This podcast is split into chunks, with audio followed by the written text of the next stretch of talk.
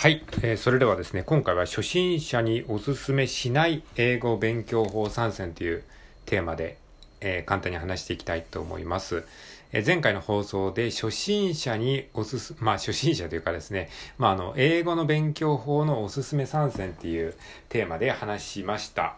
で、そこでおすすめしたのは何かっていうと、えっ、と、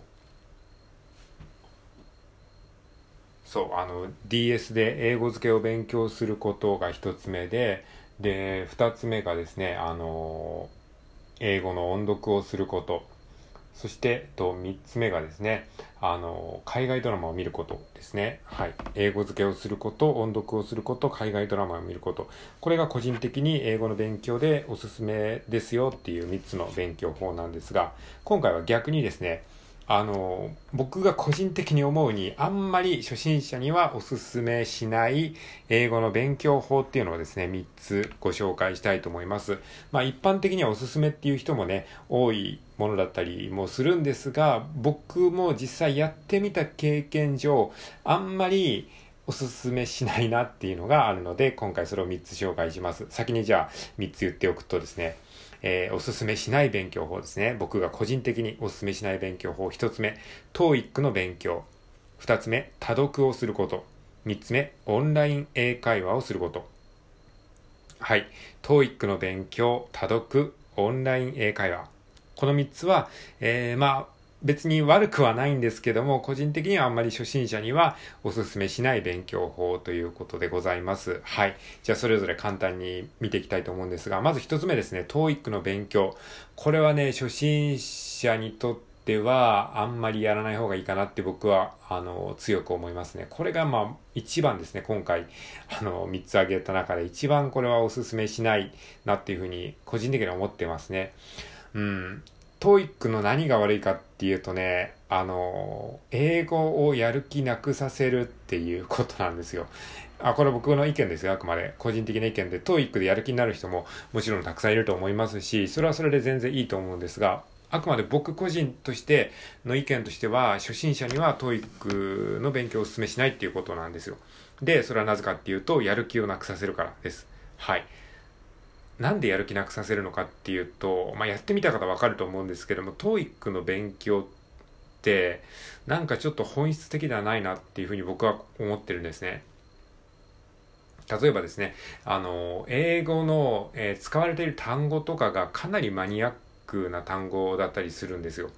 それはもちろんね、ビジネス英語とかそういった、そのビジネスで使うために大事な英語だったりとか、そういったところに特化しているのかもしれないですけど、日常会話、まあ僕の考える日常会話っていうのは、海外ドラマを見るとかそういったことだったりとか、あと海外旅行でちょっとしたこう、トーク、やりとり、お店でのやりとりとかそういったところ、みたいなところでは、あのー、あんま使わないんですよ、 TOEIC の英語って。まあそんな感じ。だから、初心者がいきなりこう TOEIC の英語を勉強すると、まずね、単語そのものがわかんなくてついていけないとか、もう全くこう聞き取れないとか、そういう感じで、えー、潰されてしまうんですよ。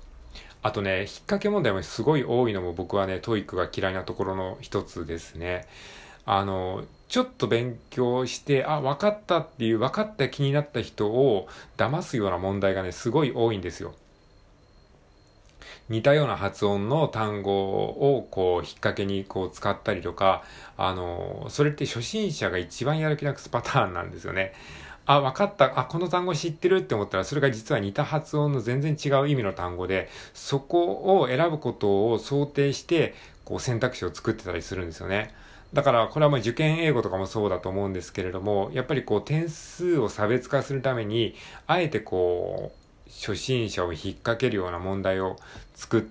て、で、こう、ちゃんと分かってる人を、こう、なんか、えー、差別化させるみたいな、まあ、意図があるのは分かるんですけど、それをね、やっぱり初心者の頃にその洗礼を浴びると、結構勉強してきたのに、つまりこれはどういうことかっていうと、勉強した人ほど、中途半端に勉強した人ほど、その、誤って選択肢に引っかかっちゃうから、だからむしろ何にも勉強しない人の方がいい点数取れちゃったりするっていうことも多分ね、起こりうると思うんですよ。わかりますか？中途半端に勉強したしたからこそ、その、似たような単語の発音とかにこう引っかかってしまって、間違った選択肢を選んじゃうんですよ。だから中途半端に勉強した人が TOEIC を受けると一番悲惨な目に遭うということがわかりますよね。だから、えっと、自信満々で TOEIC を受けたのに、もう200点、300点台っていうのも全然ザラにあるんですよね。だからそれはなんか、別に悪いことでは全然なくて、それはもうそういう仕組みなんですよね。だから中途半端に勉強した人が引っかかるような問題構成になってるからこそ、勉強したにもかかわらず、勉強してない人よりも悪い点数が出ちゃうっていうことがね、あって、そうすると、ああ、なんか勉強してんのになんか点数が落ちたみたいなことが起きてしまって、英語の勉強そのものが嫌になってしまうっていうのがあります。はい。なので、まあ初心者のうちはですね、あんまり TOEIC の勉強はしない方がいいんじゃないかなって思います。勉強しても日常ではあんまり役に立たない内容が実際多いですし、うん、楽しくないし、しかも自己肯定感を下げてしまうような問題であるとか、まあその単語が多いっていう、何のためにやってんだろうっていうのは結構見失いやすいです。これは僕の経験上、そういうのがありますので、はい。えー、初心者には TOEIC の勉強をお勧めしないということでした。で、二つ目、多読ですね。英語の多読ね、これもね、まあ、おすすめの勉強法でよく挙げられるんですけれども、多読っていうのは何かっていうと、まあ、英語で書かれた本ですね。えー、英語のみで書かれた、いわゆるペーパーバックと言われるものなんですけども、あの、まあ、外国人向けに、まあ、ネイティブが読む本ですね。そういった本をたくさん読みましょうっていうやつですね。これもね、初心者にはあんまりお勧めしないです。なんでかっていうと、音が聞こえないからですね。やっぱりなんだかんだ言って英語って音の言語なんですよ。日本語は文字言語なんですけども、英語は音の言語なんですよね。えー、これは個人的な意見なんですけれども、やっぱり音聞いてなんぼっていうところがあるので、あの、音をまだちゃんと理解してないうちに多読に進んでしまうのは、あんまりこうステップとしては良くないなっていうふうに思ってます。やっぱ文字でこう見てしまうのでね、あの、しかも英語って文字で書かれた綴りと実際の発音って結構違う場合が多いので、下手にこう文字面で覚えてしまうと発音がこう理解が進まないんですよね。っていうのがあるので、まあ、多読をするぐらいだったら、あの、もっと優しい英語を何度も音読する、要は口に出して読むっていう方がまだいいかなっていうふうに思います。つまり多読っていうのは黙読なんですけれども、あの、黙って読むよりかは音読した方がいいんじゃないかなっていうふうな、えー、感じで僕は思ってます。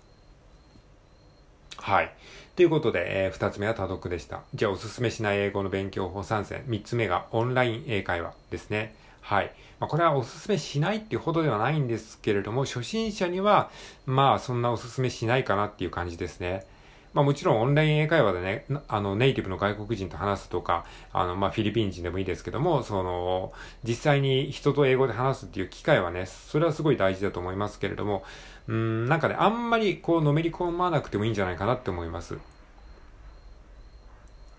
なんでかというと、うん、なんかね、オンライン英会話って英語を勉強した気になりやすいんですよね。だからそれでこう結構満足しがちなんです。で僕自身もやったことありますけど、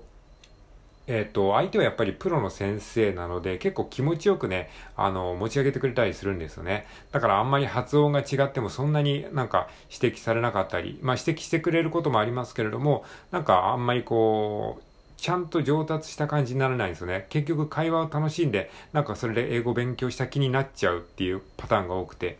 うん。だからな、なんだろう自分の実力を試すために人と話してみるのはいいんですけども、それだけで英語を勉強した気になるのは、うん、ちょっと危ういかなっていう感じがしますね。うん、結局ただ楽しんでるだけなんですよね。だから単語を増やすとかですね、あのー、ちゃんと文法を理解するとかそういったところは、なかなかオンライン英会話だけでは進まないかなっていうのが、まあ感想です。はい。